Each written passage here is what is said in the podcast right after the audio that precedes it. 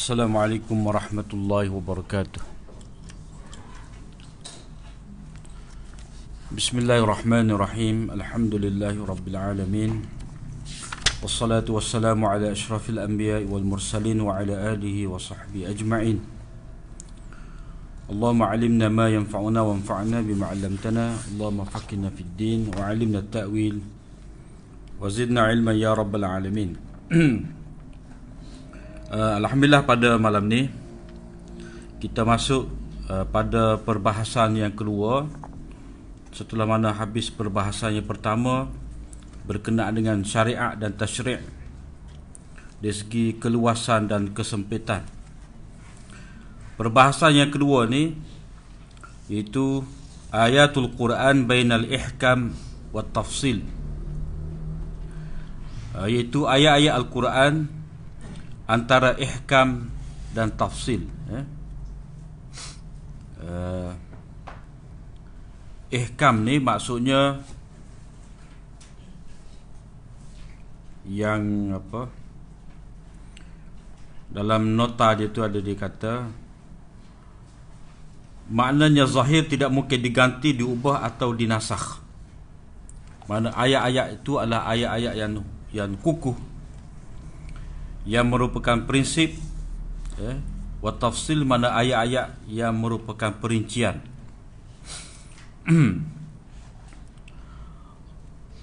Yaqulullahu azza wa jalla fi matla'i surati Hud. Allah Subhanahu wa taala eh, berfirman pada permulaan surah Hud ayat 1 yang bermaksud eh, ayat yang pertama alif lam ra kitabun uhkimat ayatuh thumma fussilat min ladun hakimin khabir. Uh, alif lam ra al-Quran sebuah kitab yang tersusun ayat-ayatnya dengan tetap teguh. Kemudian dijelaskan pula kandungannya satu persatu. Susunan dan penjelasan itu adalah dari sisi Allah yang maha bijaksana Lagi maha mendalam pengetahuannya. Ha, Jadi uh, Syekh buat perbahasan tentang apa Perbahasan yang kedua ni Berpandukan kepada uh, apa Ayat yang pertama surah Hud ni Bagi menyatakan bahawa kuliah syariah itu adalah sesuatu yang Yang apa yang muhkamat. Uh, mana Allah SWT telah uh, sebut secara ihkam secara kukuh eh? jadi ayat yang kukuh tu itulah. Apa yang Syekh nak maksudkan di sini adalah ayat-ayat tentang kulliyah uh. Summa fusilat min ladun hakimin khabir. Mana ayat itu di, diperincikan pula. Dihuraikan lagi ataupun diberi contoh eh. Uh, ditatbik eh bagaimana pula uh, para rasul uh, mentatbikkan ataupun Allah SWT uh, detailkan tafsilkan uh, ayat-ayat muhkamat tadi dengan membawa contoh daripada anbiya. Uh, jadi ayat ni sangat pentinglah kepada kita untuk uh, faham tentang uh, kuliah eh kuliah syariah ni. Uh, masih lagi berkenaan dengan uh, kerangka ataupun apakah yang dimaksudkan dengan kuliah tu syariah ataupun prinsip universal ni. Jadi dalil kepada wujudnya uh, apa kuliah syariah ni adalah berdasarkan kepada ayat surah Hud yang pertama ini Sebahagian ayat Al-Quran uh, merupakan ayat-ayat yang bersifat muhkamat. Uh, eh?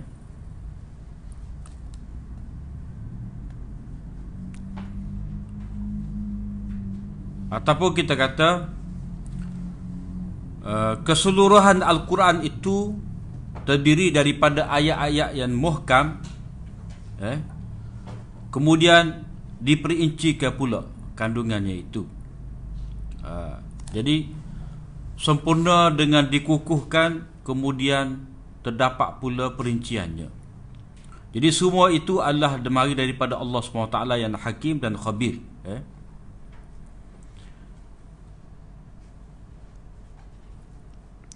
Dia yang mana Allah lah yang memutuskan ayat-ayat muhkamat dengan kebijaksanaannya, mengukuhkan ayat-ayat muhkamat dengan kebijaksanaannya dan dia juga yang memperincikan ayat-ayat tersebut dengan pengetahuannya. Ha, maka di sini uh, kata uh, Imam Farahi eh mari hujung dia tu hakim min khabir eh mari daripada Allah Taala yang hakim dan khabir itu ayat-ayat ihkam itu menunjukkan kepada hikmah Allah Taala yang berfirman eh uh, dan juga menunjukkan kepada ilmunya tentang prinsip-prinsip dan hakikat benda-benda eh? manakala tafsil ataupun diperincikan tu pula menunjukkan kepada keluasan eh? ilmu Allah Ta'ala tentang perincian benda-benda ni. Uh,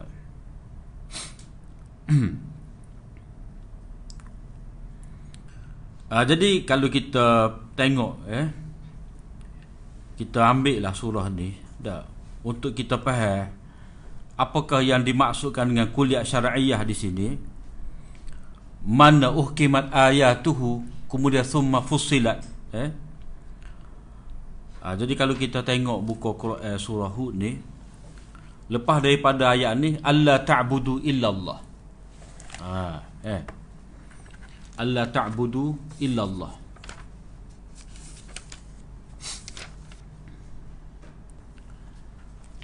Allah ta'budu ilallah ah, supaya kamu tidak menyembah melainkan Allah. Ha, jadi la ilaha illallah ataupun tiada tuhan melainkan Allah ni ini adalah kulliyah lah. Uh, kulliyah ataupun kita kata ummahatul kulliyah, ummul kulliyah. Ibu kepada semua kulliyah lain. Eh? Wa ma khalaqtul jinna wal insa illa liya'budun. Ah sini maksud dia. Jadi uh, memang tepat lah Syekh ni ambil ayat ni bagi menyatakan kuliah dalam syariat uhkimat ayatuhu thumma fussilat. Jadi Allah SWT lepas daripada ayat yang pertama ni dalam ayat kedua Allah Ta'ala kata Allah ta'budu illallah maka itulah yang dikatakan sebagai uhkimat ayatu uh, ayat yang muhkam ayat yang muhkam itulah dikatakan sebagai uh, kuliah Kuliah di sini kita letak di bawah kuliah i'tiqad. Kuliah akidah. Uh, kuliah akidah ni uh, kalau dalam kitab kita ni muka surat 73 70 ni eh muka surat 70 ni prinsip-prinsip universal dalam akidah Ha, jadi prinsip yang pertama tu tauhid ataupun tauhid dalam ibadat. Ha, jadi ayat yang kedua ni kata Allah ta'budu illallah. Ha, eh. Kemudian lepas pada tu Allah Taala kata innani lakum minhu nadhirun wa bashir. Mana engkau Muhammad kena kata eh Aku ni bagi kamu wahai sekalian manusia sebagai pemberi amaran dan pem, sebagai pemberi berita gembira uh, dari Allah Taala. Maknanya Nabi wasallam ni memberi amaran kepada orang yang tak sih beribadat, tak sih tak sih beri, ber, mentauhidkan Allah Taala dan memberi berita gembira kepada orang yang menerima tauhid. Uh, jadi uh, inzar ataupun nazir itu eh itu perincian kepada Allah ta'budu ilallah. Jadi Allah ta'budu ilallah tu itu adalah apa yang Allah Taala perintahkan kepada Nabi supaya seru umat dia tu Allah ta'budu ilallah. Eh itulah uh, uhkimat ayatuhu. Uh, innani lakum minhu nadhirun wa bashir itu perincian tafsir. Eh Maknanya tugas Nabi memberi inzar orang yang menolak uh, Allah ta'budu illallah wa bashir memberi berita gembira kepada orang yang menerima Allah ta'budu illallah.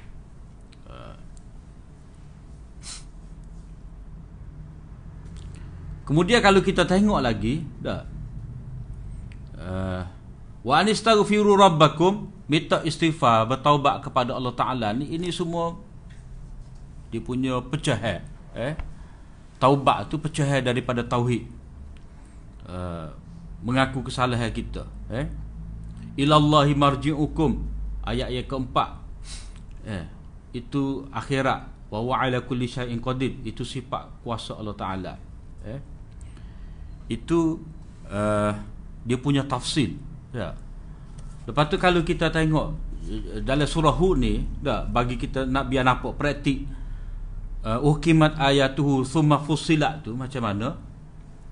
Uh, dalam ayat yang ke-25 tu Allah Taala kata walaqad arsalna nuhan ila qaumihi inni lakum nadhirum mubin alla ta'budu illa Allah inni akhafu alaikum azab yaumin alim. Uh, jadi di sini ini adalah perincian kepada hak, hak perincian tadi. Mana nabi sebagai pemberi amar eh, eh untuk uh, memberi kita kata semangat kepada Nabi sallallahu alaihi wasallam uh, memberi izar kepada umat dia maka Allah SWT awak mari contoh eh uh, kisah Nabi Nuh. Uh, dan Nabi Nuh pun membawa kuliah yang sama juga Allah ta'budu illallah inni akhafu alaikum eh aku bimbang.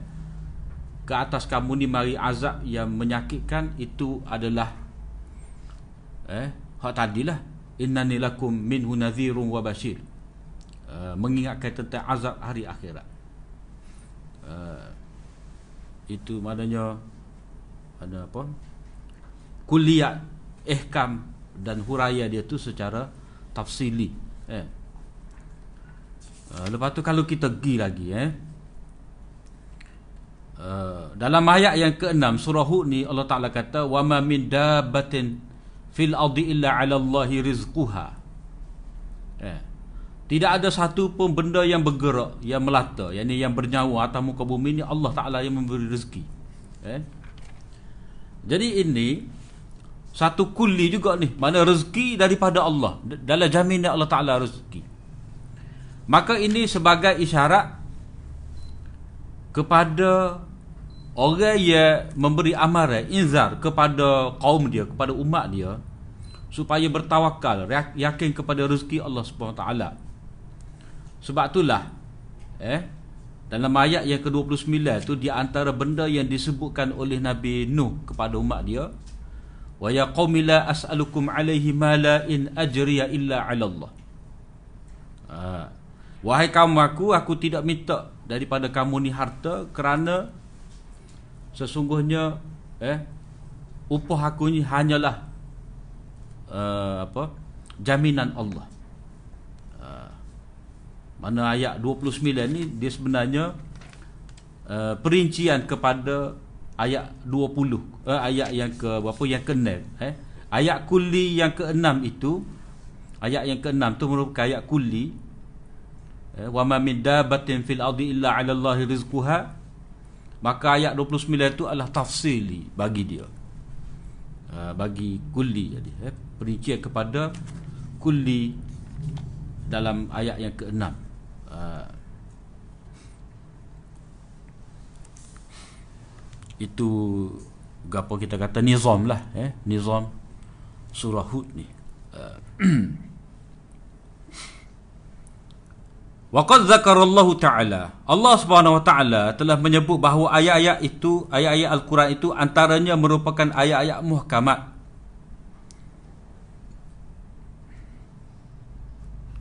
Wa annaha dan ayat-ayat tersebut merupakan tiang kepada Al-Quran yang mulia. Mana tonggok ataupun asas eh?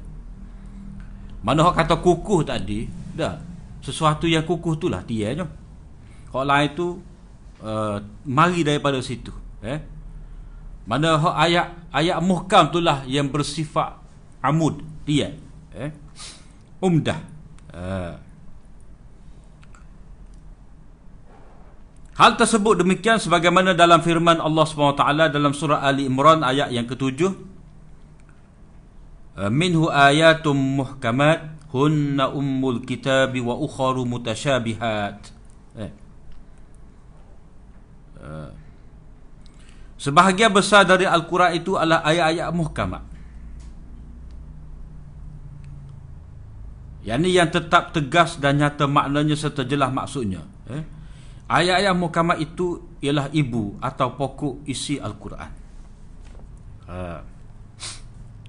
Mana hak lain-lain itu adalah ayat-ayat mutasyabihat. Ayat-ayat yang apa? Ada kesamaran dalam memahami makna dia itu secara secara kita kata secara terperinci itu dah terdapat kesamaran. Ha, jadi yang dikatakan sebagai umul kitab itu eh maknanya nak faham mutasyabihat tadi dia kena rujuk kepada hak muhkamat itulah. Ha, sipir dia eh hak kita baca ayat yadullahi fawqa aidihim tu dah tajri bi ayunina eh? Semua tu ayat-ayat yang mensabit ke Allah Taala ada tangan uh, ada mata gapo semua tu ada wajah. Jadi nak faham ayat tu tadi kena rujuk kepada ayat-ayat yang muhkam yang dikatakan sebagai umul kitab. Eh? Mana? Laisa kamitslihi syai. Ha situ. Eh? Jadi maksud umul kitab tu seperti mana anak ni dah dia akan cari mak dia maka untuk faham ayat-ayat yang mutasyabihat ni dia kena rujuk kepada ibu dia tia dia itu ayat-ayat yang muhkam ha Maka sebab itulah orang-orang yang ar-rasikhuna fil ilmi, orang yang mantap ilmu dia ni dah, dia tidak cara mana tentang ayat-ayat yang mutasyabihat ni hak pentingnya umat ataupun masyarakat umum ni dapat faham ayat-ayat muhkamat. Mana kena faham kulliyah. Ha, kulliyah tu.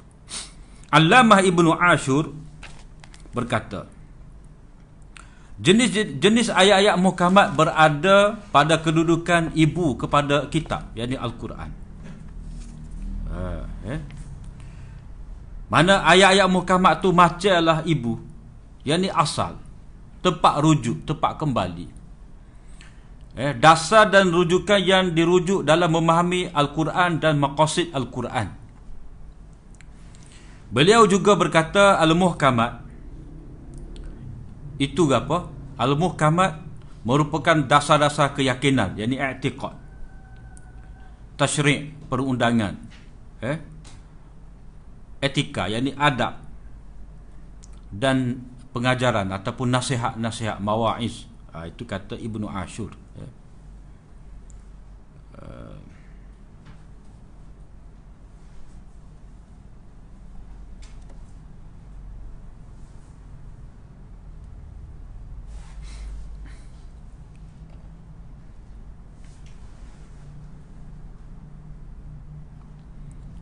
Ha, jadi ayat-ayat uh, yang bersifat uh, muhkamat ni ataupun usul ataupun yang merupakan kuliah ni dia banyaklah eh. Ha, seperti laisa kamitsli syai'un. Eh. La yus'alu amma yaf'alu wa hum yus'alun. Ha, tu dalam bab uh, af'alullah eh. Mana Allah Taala ni tidak boleh kita soal dia. Sebab dia ada fa'alul lima yurid uh, eh, dia buat dia melakukan mengikut apa dia nak. Jadi sama ada benda tu kita tahu ada hikmah zahir kepada kita hikmah mengapa Allah SWT buat ataupun Allah Taala terbit eh. Dengan dengan demikian demikian takdir macam ni macam ni. Sama ada kita tahu ataupun tidak tahu tetap eh itu adalah iradah Allah Taala dan hak dia buat tu la yusalu amma yaf'alu tidak boleh disoal apa yang dia buat. Uh, tapi kalau kita nak cari hikmah ada ruang lagi. Memang kita dituntut supaya cari hikmah dia. Tapi nak mempersoalkan. Tanya soalan nak dapat istifsar nak dapat penjelasan tak apa? Tanya sebagai mempersoalkan ya Allah apalah kamu cipta aku lelaki tu? Bapa tidak jadikan perempuan. Itu ha, orang yang tidak faham. Ayat la yusalu amma yaf'alu wa hum yusalun. Mereka tu sebenarnya akan ditanya. Jadi dalam bab takdir ataupun uh, ketetapan Allah Taala takwini ni hak kejadian kita sekian-sekian kita sebagai manusia sebagai uh, jantina tertentu orang zaman tertentu ni eh hak ni ni kita tidak boleh persoal. Uh, eh ketetapan Allah Taala yang bersifat takwini tidak boleh dipersoalkan seperti mana ketetapan Allah yang bersifat tasyrik hak undang-undang ni pun kita tidak boleh persoal. Bapa tak bapa kena haji bapa kena semaya ha, tidak. Tidak boleh persoal eh? tapi kita boleh cari hikmah. Cuba dalam mencari hikmah kita tahu ataupun tidak tahu itu bukan menjadi persoalan. Uh, tidak kata selagi saya tak faham hikmah mengapa perlu puasa maka saya tak tak perlu puasa. Ah ha, tidak. Sama ada kita faham kita faham hikmah dia ataupun tidak tetap kita wajib eh melaksanakan puasa. Tetapi Allah SWT tetap tidak membiarkan tanpa kita faham dia sebut la'allakum tattaqun tu eh. Uh.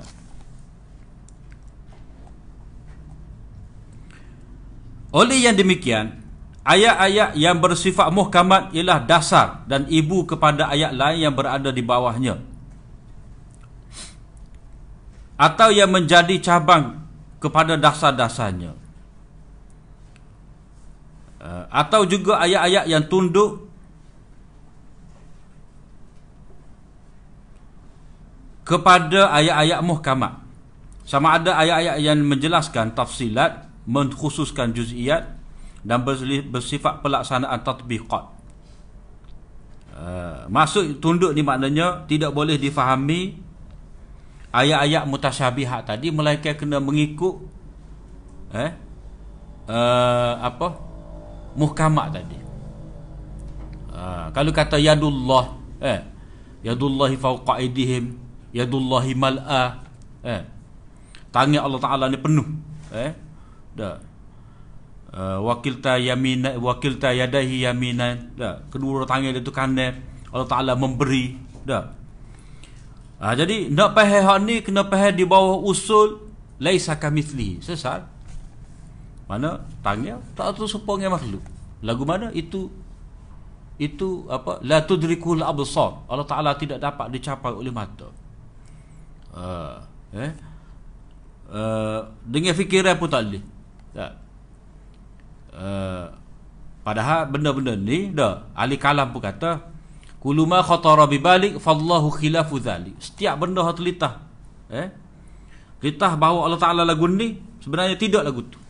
Ha, tidak lagu tu. Uh, maknanya nak memahami ayat-ayat mutasyabihat tadi kena merujuk kepada ayat muhkamat laisa kamithlihi. Padu dia eh, sesah eh. Uh,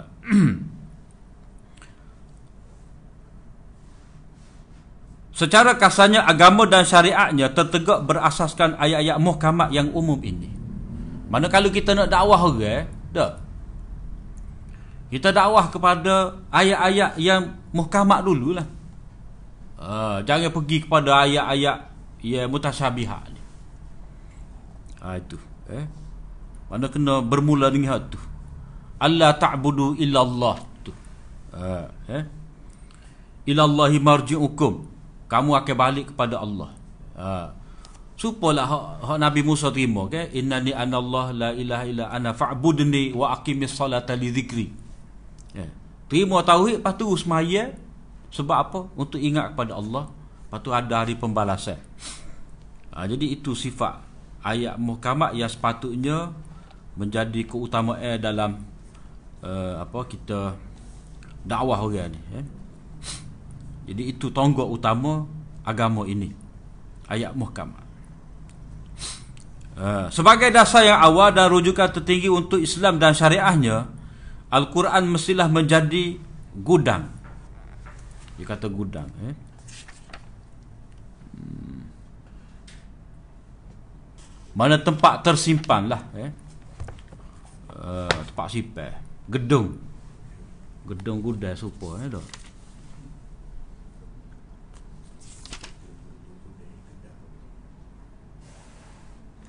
Mana tempat tersimpan, mana khazanah. Ha, khazanah. Maknanya ayat-ayat muhkamat eh, jadi sepatutnya kata dia Al-Quran sebagai asal yang pertama rujukan tertinggi dalam Al-Quran. Mana sombong untuk kita faham Islam ni Al-Quran. Eh. Maknanya kita Islam. Dah. Sumber rujukan kita mula-mula sekali Al-Quran. Jadi bila Quran ni sumber utama maka semestinya dalam Al-Quran ni tersimpan kuliah. Ha, jadi kalau kita nak cari kuliah mana dalam Quran. Ha, dalam Quran tu eh, ada kuliah. Uh,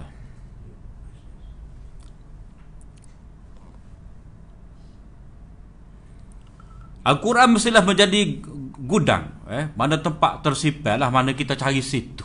Ha, dah. Mana duduk situ? Mana nak cari kuliah ni cari dalam Al-Quran, jangan cari dari Republik Plato tu. Ha, dah. Kena cari dalam Al-Quran. Dan sebab kemunculan kepada prinsip-prinsip yang bersifat universal eh mana Al-Quran itulah yang menerbitkan sifat uh, prinsip universal dan asas ini kuliah asasiyah. Prinsip-prinsip universal ini mestilah didahului eh uh, fit tartib wal i'tibar. Maknanya kita kena letak sebagai yang terdahulu yang nombor satu. Uh, dan dalam membuat pertimbangan. Sebagaimana yang diisyaratkan oleh dua ayat dalam surah Hud.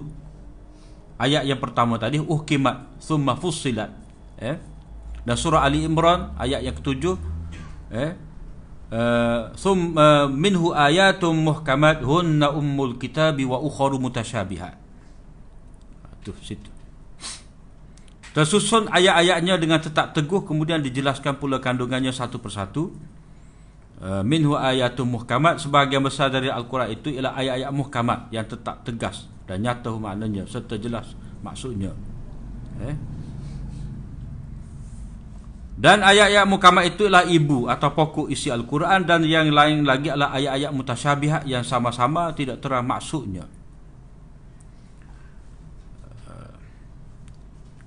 Jadi ayat-ayat mutasyabihat jadi tidak semestinya ayat sifat saja. Eh, ayat sifat Tuhan saja tidak. Ayat-ayat lain pun ada juga mutasyabihat. Eh, mana macam apa? Harrama alaikumul maitatu. Innama harrama alaikumul maitata wad dama. Wala makhinzir dama tu darah.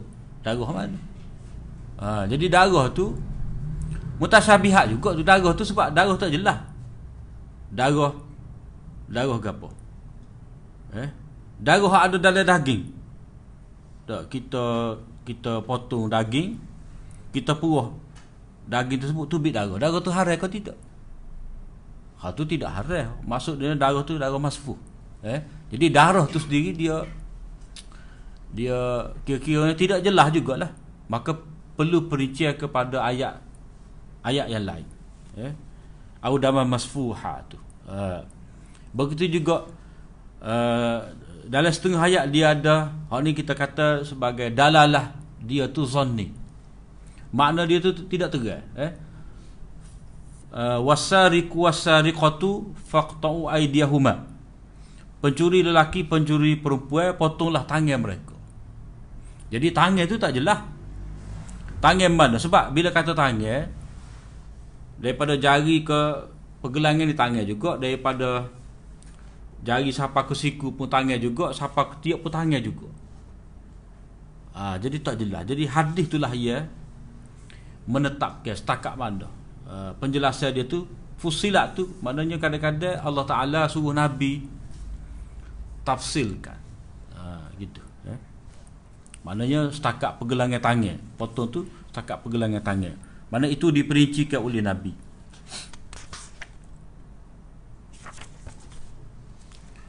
Ha, kemudian uh, kalau kira syekhnya kita asal dia setakat wa ukharu mutasyabihat tu ayat dia petik tu tidak kata habis rapat dengan lengkap ayat yang ketujuh tu tidak. Ha, eh.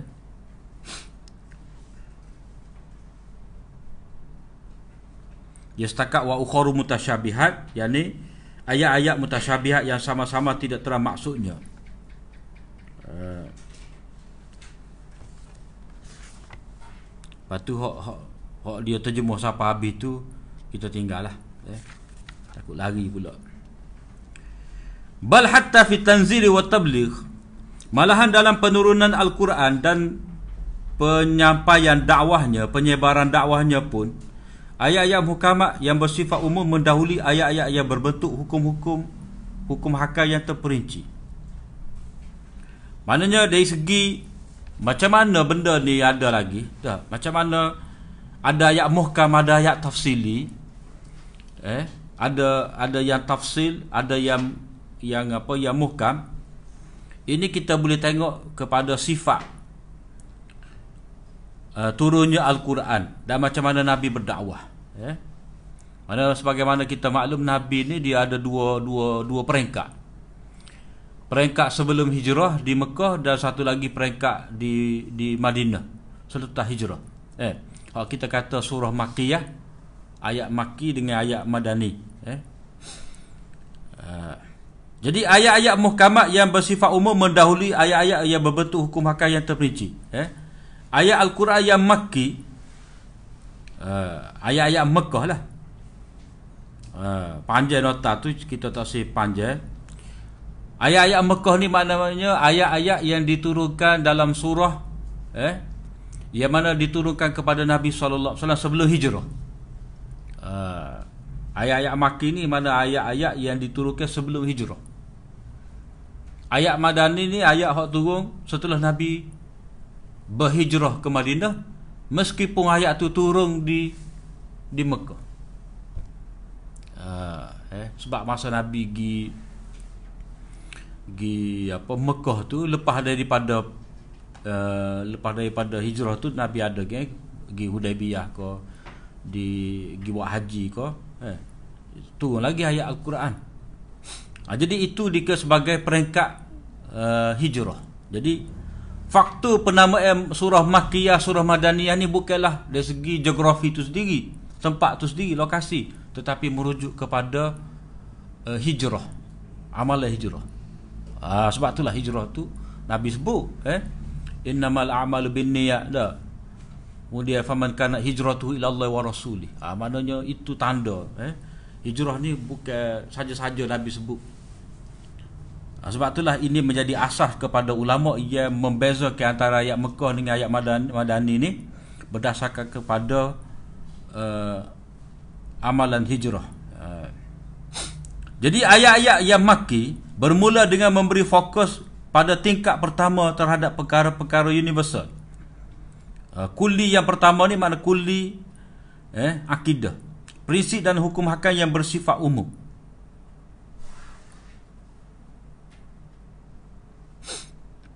Uh, maknanya kita kata ayat-ayat Mekah ni ada ayat akidah, ayat akhirat, ayat amarah kepada orang musyrik Mekah atau sitimo Islam. Lepas tu ayat yang mencela eh uh, sifat-sifat keji yang ada pada musyrik Mekah.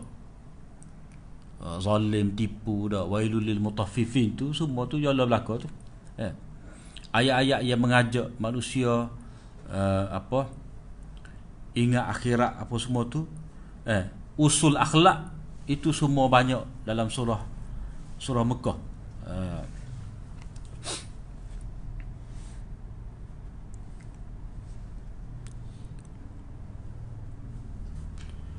Kemudian barulah eh kemudian pada peringkat akhir maki Mekah ni Al-Quran pergi kepada sebahagian hukum hakam praktikal yang tidak terperinci ada sebutlah sikit-sikit eh? Cuma tidak secara detail Mana perintah semaya tu ada ha. Tapi Perincian kepada semaya Contohlah kita kata semaya Khauf tak. Dalam Quran ni dia ada Berapa tempat? Ayat tentang semaya khauf eh? Jadi itu dalam surah Baqarah Surah Madinah. Uh, Fa in khiftum farijalan aw rukbana. Uh, hafizu ala salawati wa salatil wusta wa qumu lillahi qanitin. Fa in khiftum farijalan aw rukbana. Bila kamu bimbang maka semayalah uh, dalam keadaan berjalan dah ataupun berkenderaan. Uh, itu mana perincian kepada semaya tu mana ada semaya khauf eh? Semaya tu kena jaga. Walaupun ketika pergi uh, jadi itu ayat Madinah perincian. Hak asas semaya tu dia sudah ada dah di ayat-ayat Mekah. Cuma tidak detail eh? Anjuran supaya infak dia sudah ada dah di peringkat uh, peringkat apa? Peringkat Mekah eh? Ayat tentang riba ada dah asah eh? Uh, wa ma ataitu min riba liyarbu fi amwalillah. Fala yarbu indallah. Eh? Kalau kamu ambil riba daripada orang tu dah kamu kira sebagai menambah tapi tidak menambah di sisi Allah Taala. Ha, jadi sudah ada dah asah tu. Kemudian barulah kemah molek pada ayat ayat-ayat madani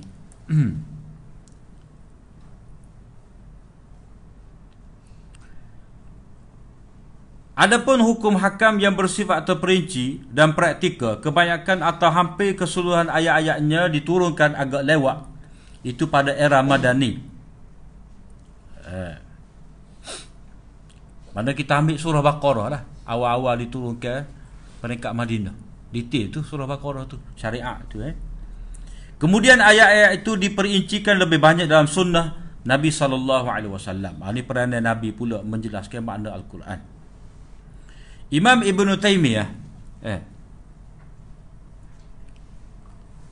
menegaskan dan menerangkannya menerusi kenyataan ini.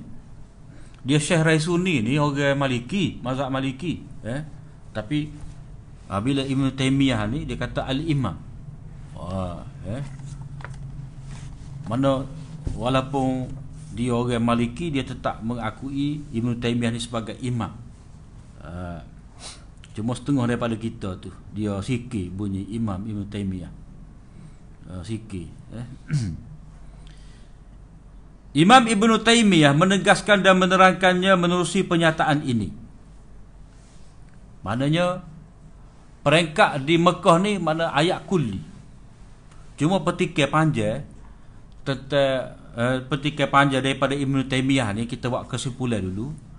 Iaitu ayat wasiya baka fatahir itu adalah ayat ayat uh, ayat apa? Dalam surah al-muddathir. Dah. Surah yang kedua diturunkan setelah daripada surah al-ala. Uh, ya ayyuhal muddathir itu mana surah kedua? Jadi ayat wasiya baka fatahir adapun pakaian engkau maka hendaklah engkau eh, sentiasa bersihkan. Itu kalau kita terjemah secara harfi ataupun secara zahir. Uh, jadi ayat tu kalau mengikut Ibn Taymiyah dan orang lain juga ayat tu tidak boleh tidaklah boleh difahami sebagai pensyaratan pakaian yang bersih untuk semaya. Sebab pada waktu tu wasiat bakal fatah itu diturunkan tak ada lagi fardu semaya. Ha, jadi kalau kalau fuqaha kata ini ayat ayat ni menjelaskan kepada kita disyaratkan pakaian itu bersih itu uh, makna dia tu adalah makna yang tidak makna yang pertama tidak makna awali. Eh itu makna yang ya ya ketiga keempat dah uh itu adalah makna sekunder tidak makna asli tidak makna asalatan eh? Itu hanyalah makna tabaan.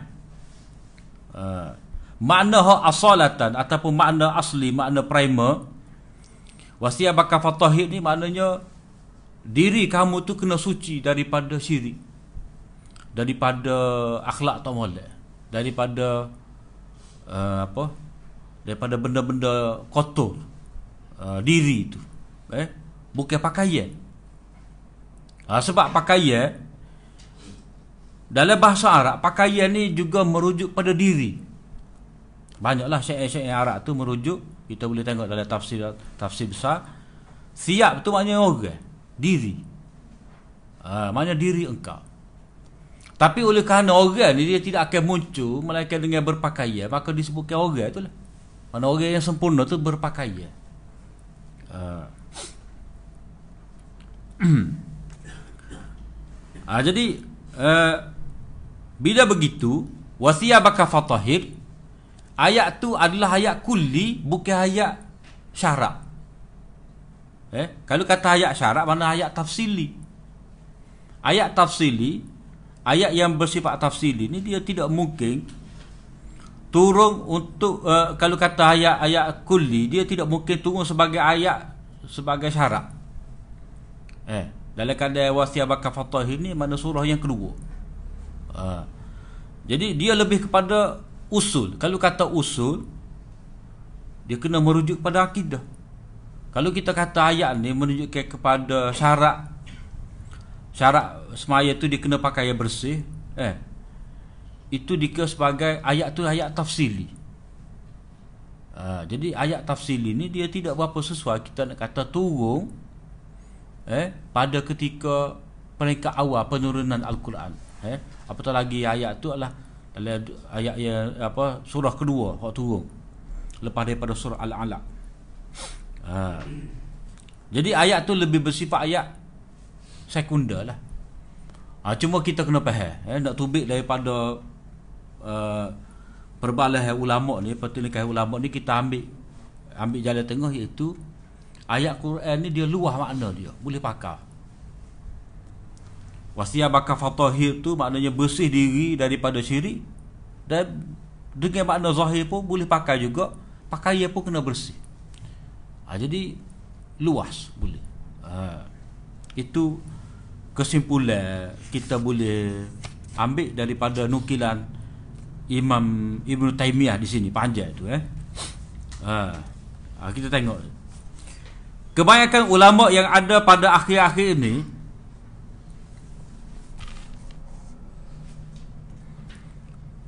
ulama kemudian lah mutakhir ni sepatutnya kebanyakan ulama mutakhirin ha, eh kalau nak mudah payah kebanyakan ulama mutakhir ni lah mana ulama zaman dia tidak zaman mutaqaddimin tidak zaman salaf ha. Sebab kalau ulama salaf macam Ibnu Ibnu Abbas Qatadah tu kebanyakan mereka tu memaksudkan ayat ni sebagai membersihkan diri daripada uh, syirik ataupun akidah yang batil. Kebanyakan ulama mutaakhirin dari kalangan sahabat-sahabat kita dan selain mereka membuat kesimpulan eh menjadikan sebagai dalil uh, istadalla. Ya kalau ikut ibarat asal istadalla. Membuat dalil bahawa wajib membersihkan eh kewajipan mem- pembersihan yakni taharah. Kewajipan membersihkan pakaian uh, menerusi firman Allah Taala wasiyabaka fatahhir eh wasiyabaka fatahhir uh, kalau balik salim baliklah ayat Quran tu. Hamlan eh dan pakaianmu maka hendaklah engkau bersihkan. Ha. disebabkan oleh zahir bahasa yang mereka tahu yang mereka kenali. Itu ke apa? Eh mengikut bahasa yang mereka faham iaitu uh, asia maknanya pakaian. Ha. Eh Wasiat bakal fatahir manusia tu maknanya pakai ya. Dalam bahasa Arab orang panggil apa? Malabis. Malabis, eh? Oh kita tubuh tu malabis. Jadi zahir perkataan siap tu maknanya pakai ya. Uh, itu makna zahir. Kemudian yang kedua, sementara itu pembersihannya eh fatahir tu pula ialah dengan memelihara, mengurang dan menjauhkannya daripada najis. Maknanya masuk wasiat bakar, wasiat bakar tu jelas dah tadi. Secara zahir merujuk kepada pakaian tu tubuh kita. Eh. Yang kedua fatahir tu dah fuqaha tadi, fuqaha mutaakhirin kata maksudnya pakaian kita tu kena jagalah jangan we kena najis mengurang ni tak? Ha, tapi kita kurang sini eh. Masuk mengurang ni eh, Masuk perkataan asal dia Bitaksiriha Kita duk fikir-fikir Bitaksiriha ni lebih sesuai kita terjemah Maknanya sikap. Tidak kata labuh Eh. Ha. Maknanya Kita nak kata apa Memendekkan pakaian ke Mana memelihara daripada najis Yang pertama Maknanya ulama ambil dalil daripada wasiat bakar fatahir. Fatahir tu maknanya jangan we kena najis. So. Eh, yang kedua uh, kalau kalau merujuk pada masyarakat Arab dulu dia pakai pakaian labu. Dah. Uh, mana kalau kita kilah eh sapu tai air. Uh, mana kilah labu tu mana habisnya sapu tai air ke apa semua. Jadi maksud mengurang di sini maksudnya sikap lah. Sikap. Ha, ikutlah ke bahasa standard pahal lah. Kena sikap kaya. Ha, sikap. Sebab budaya Arab tu dia labuh ke, eh? isbal. Ha.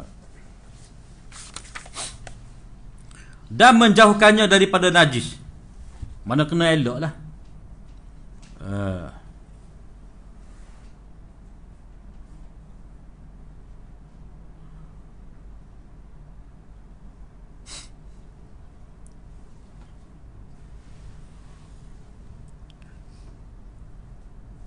memelihara tu mana masa buah air tak jangan we kena. Jangan we menjauhkan ni kalau kali kita lalu tempat-tempat kotor tu kita berhati-hati. Begitu juga dengan men, dengan wa bi an tumata'anha an-najasah idza azabatha eh?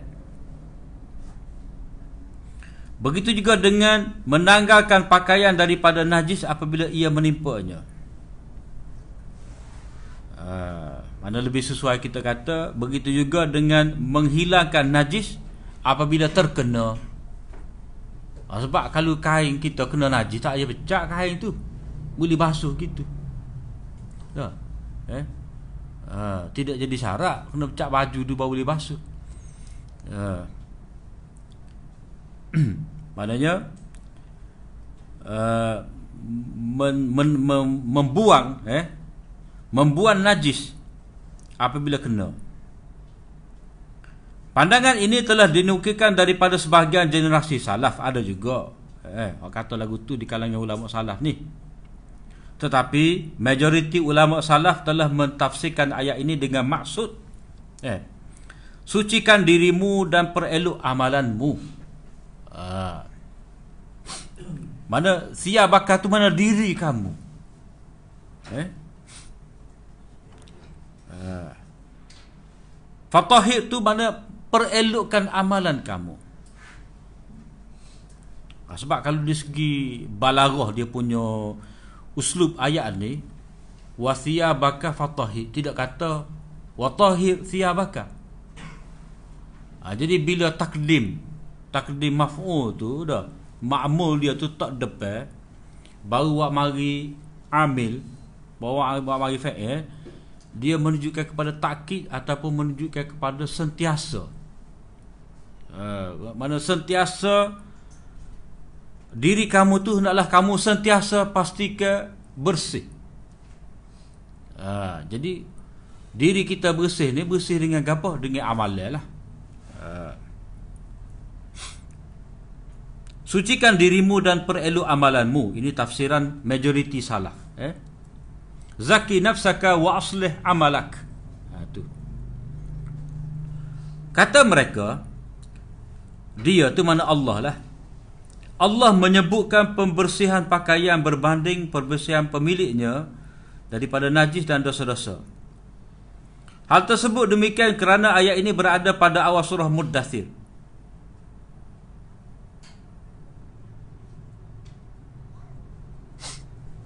Ha, jadi mereka kata Allah Taala menyebut eh menyebut dia Allah Taala sebut mensucikan pakaian. Tetapi sebenarnya mensucikan diri itu. Ha. dan dalam ibarat hak asal wa kanna bi taharati thiyab. Mana Allah Taala sebut secara kinayah. Secara kinayah tu bunga jarak tahulah. Kinayah ni lagu mana? Uh, dia eh apa? Ber, berkali-kali tengok je ha ada. Keke tengok je keke tengok je mana lagi apa? Ha lambat. Eh nak habis dah. Ha kinayah lah, eh kinayah. Ha, jadi di sini Allah Taala kata wasiyabaka fatahir tu itu adalah bahasa kinayah. Ha, maknanya tak lah kita cemar dah kita bau busuk hapok pakai baju bersih. Eh, jadi semestinya kalau orang tu bila dia pakai baju bersih dia dulu kena mandi dulu sebab tak ada mana tak mandi tapi pakai baju baru. Eh tak ada mana. Jadi itu bahasa Allah Taala kecek ni ya ya gapo uh, rata lah kena. Uh, eh. Mana pakaian kau bersih maknanya automatik kamu tu diri kamu kena bersih. Baru berarti pakai baju bersih. Ha, jadi ayat ni ditafsirkan dengan makna diri. Eh diri kamu tu hendaklah uh, bersih suci akidah dan amalan kamu tu pula mestilah elok. Kerana apa? Ini kerana eh ayat ini berada pada awal surah al-muddathir uh, mana mudathir ni surah kedua dah eh? Uh, turun. Lepas pada al-ala iqra tu dan merupakan antara ayat awal yang diturunkan daripada Al-Quran setelah, selepas penurunan awal surah Iqra. Mana surah Iqra tu dia tak turun lengkap sekali. Guh dia turun hok sebahagian dulu. Uh, apa? Ni ayat yang pertama dah. Lima ayat pertama dulu turun. Uh, barangkali uh, solat belum lagi difardukan pada masa tu. Tak suruh lagi Nabi Maya. Bau Iqra baru. Eh, Iqra, perintah Iqra. Ha. Ya ayyuhal muddathir kum fa'anzi wa rabbaka fakabbir wa thiyabaka fatahhir. Eh. Perintah ada dalam surah Muddathir ni kum bangun. Hak hak tengah selimut tu bangun. Eh, kum fa'anzi berilah peringatan. Ha.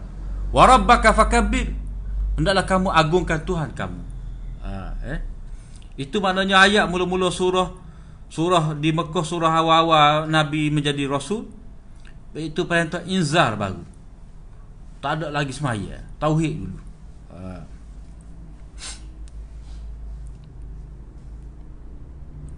jadi barangkali solat belum lagi difardukan pada masa itu berbanding dengan kefarduan bersuci yang merupakan hukum yang mengikuti hukum solat. Jadi tak ada lagi perintah suruh semaya. Jadi macam mana nak ada perintah supaya syarat semaya itu ada bersuci pakai ia kena bersuci wuduk pun tak ada lagi. Eh. Di samping itu bersuci juga merupakan antara perkara cabang dalam syariat uh, maknanya uh, eh apa? Suci ni dia furu.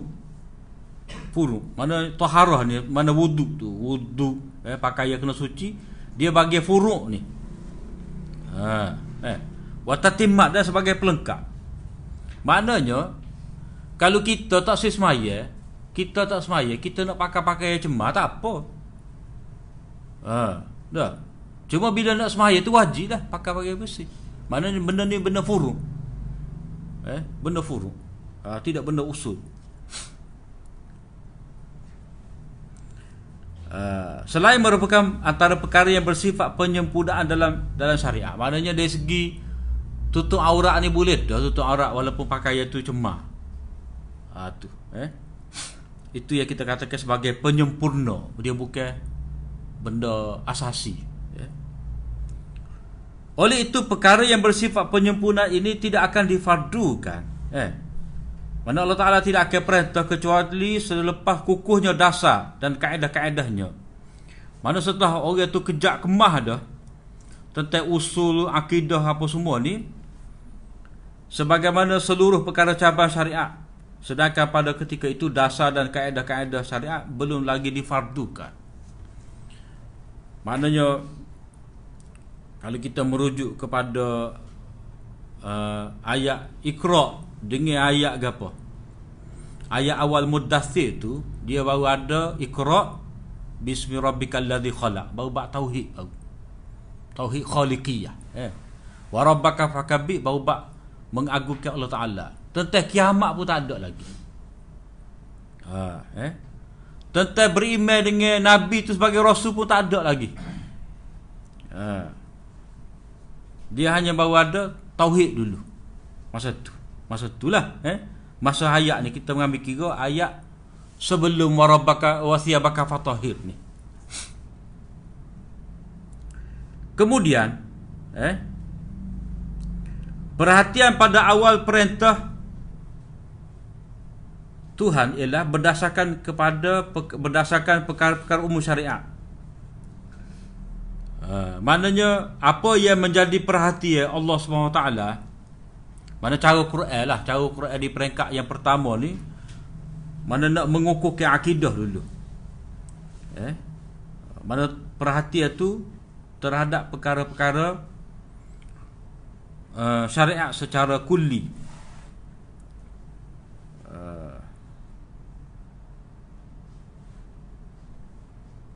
Perhatian pada awal perintah Tuhan uh, lebih sesuai. Ni kita kata terhadap lah terhadap. Mana fokus. Perhatian itu kepada.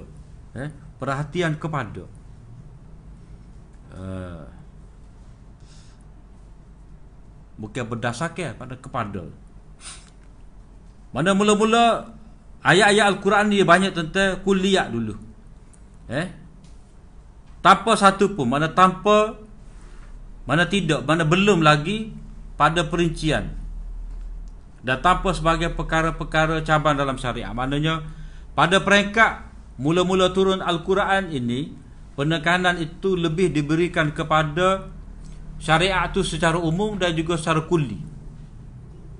Mana syariat secara umum tu mana Allah Taala kata dalam surah surah Balak tu apa? au it'amun fi yaumin zi masghabah yatiman za maqrabah au miskinan za matrabah eh? Fakur raqabah itulah. Itu semua uh, perintah-perintah yang masih lagi bersifat umum. Fakur raqabah mana merdeka ke hamba dah. Beri makan uh, orang miskin dah. Anak yatim miskin hok melarat eh? Mana uh, apa masih lagi bersifat hak umum tu. Uh, hak umum tu. Maknanya perintah infak infak secara umum. Zakat zakat belum lagi. Eh mana zakat tu dia zakat tu dia letak bawah infak juga. Tapi zakat tu maknanya dia kena ada harta khusus. Eh syarat tertentu hak asnah pun ada. Ah ha, tu detail. Tapi asasnya infak tu ada dah peringkat Mekah.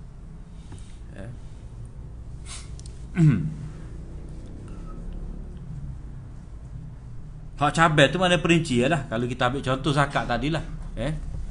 Maknanya Asalnya infak Waktu biar harta kita Kepada orang miskin. Ha, Itu hak, hak Secara ringkas eh? Secara umum.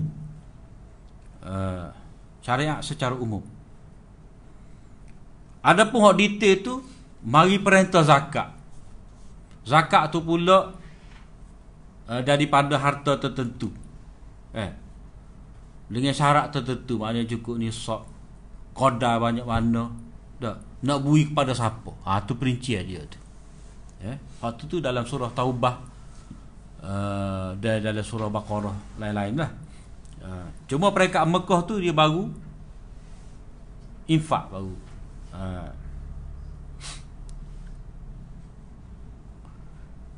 Hal ini merupakan suatu yang diketahui menerusi jalan Al-Quran dan merupakan suatu yang wajib jika dinilai menurut kebijaksanaannya. Uh, mana yang di sini? Eh, mana? Uh, pada peringkat awal menumpukan kepada uh, apa perkara syariat ni secara umum dan bersifat kulli tanpa memberi perhatian kepada perinciannya ini adalah sifat yang memang diketahui kepada orang yang meneliti cara al-Quran. Eh? Mana kalau kita dapat kita kita baca Quran kalau ayat Mekah lah guni sifat dia ayat Madinah gini sifat dia. Eh? Maknanya cara al-Quran ni uh, sebut hak kulli dulu di peringkat Mekah di Madinah tu barulah sebut hak perincian tafsili dia eh uh, wa al-wajib fil hikmah. Hak ni lah hak moleknya, hak sepatutnya dari segi hikmah. Mana hikmah, mana Quran tu sendiri dalam dakwah dia supaya orang ni ikut ikut Islam, ikut Al-Quran. Eh, mana Allah SWT utamakan dulu benda ya kulli uh, sebelum perincian. Itu hak hikmahnya, eh. Hak menurut kebijaksanaannya. Uh, dan merupakan sesuatu yang wajib jika dinilai menurut kebijaksanaannya. Maknanya mendahulukan hak hak hak muhkam eh itulah yang sewajibnya yang merupakan sifat hikmah eh uh, daripada kita mendahulukan hak tafsili. Uh, supaya nak dakwah orang asli lah. Dah. Kalau kita ayat mula-mula kena jawi eh ah tu tidak hikmah lah. Kemudian ha, Pakaian Nabi SAW tidak terkena najis kecuali kadang-kadang saja. Maknanya kalau kita nak kata ayat ni memang tetap kena bersih pakaian kita, mana kalau kena najis kena basuh ke apa semua dah. Eh? Kata Syekh kata Ibn Taymiyah, selain itu pakaian Nabi SAW tidak terkena najis kecuali kadang-kadang ya. Bukan semua-semua. Eh? Sehingga kita Sehingga Allah Ta'ala kena ayat Petai lagi Awal lagi kena ayat Suci pakai ya. Ha, jadi benda tu jaga-jaga Tiba-tiba ditekankan daripada awal eh? Sebab apa? Sebab Jaga kesucian Pakai ya daripada kena najis ni Ini adalah benda yang kita kata Benda sebelum hari Islam pun ada dah. Ataupun kalau kita balik kepada istilah kita baru ni eh menjaga kebersihan pakaian daripada kena najis ni ini kita kata wazik eh wazik ke apa? Wazik jibilli.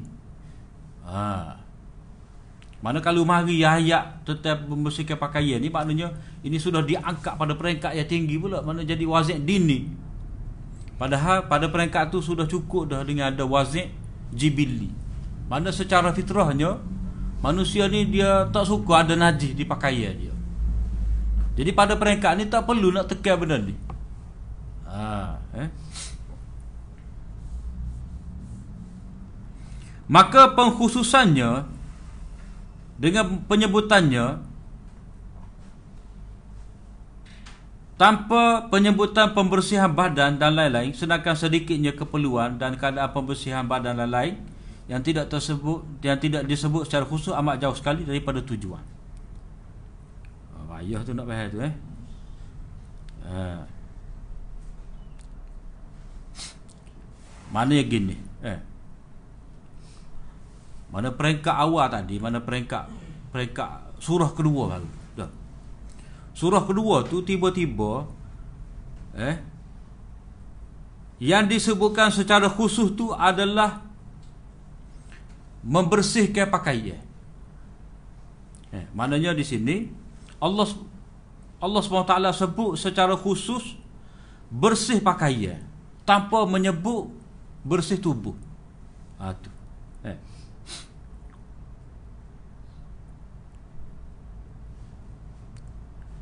Sedangkan eh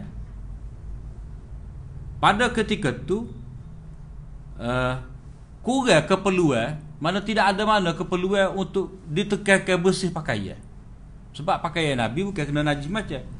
Eh.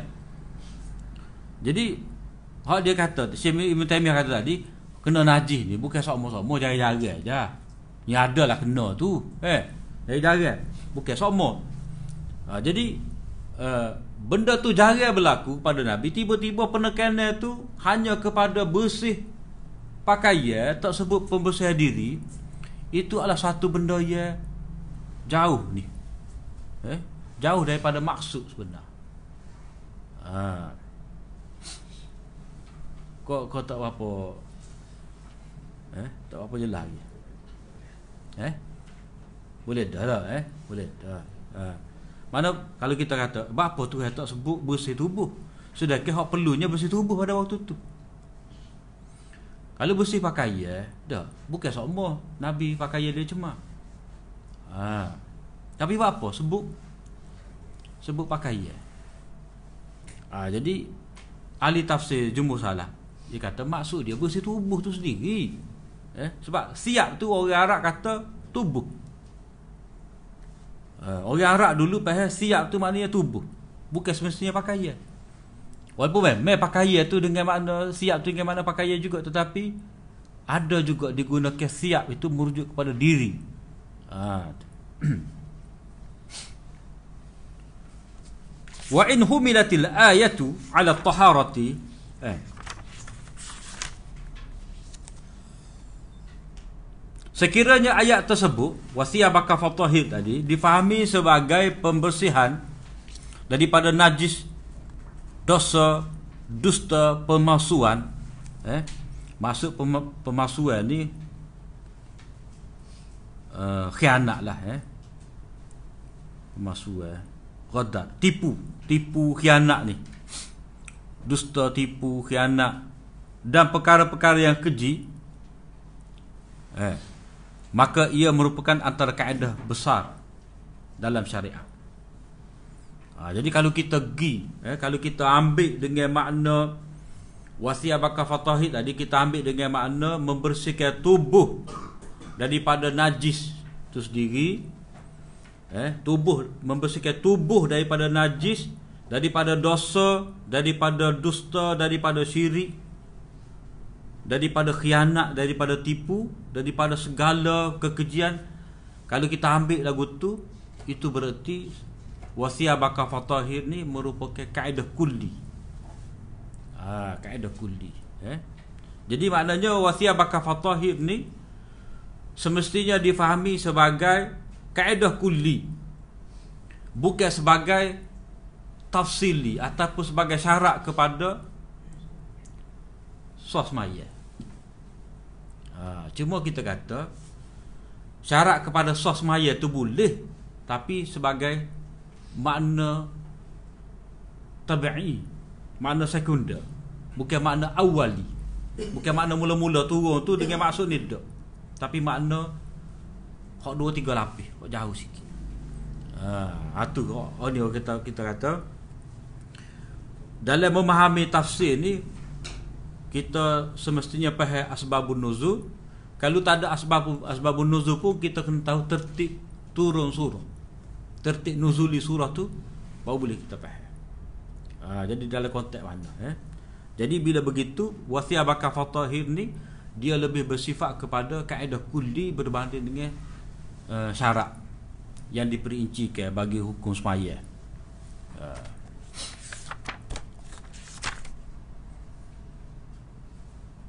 Ha, kemudian hak kenyataan SHTB tu InsyaAllah kita sambung minggu akan datang lah. Ha, Jadi setakat tu saja Aku li qawli hadha. Wa astagfirullah li walakum Assalamualaikum warahmatullahi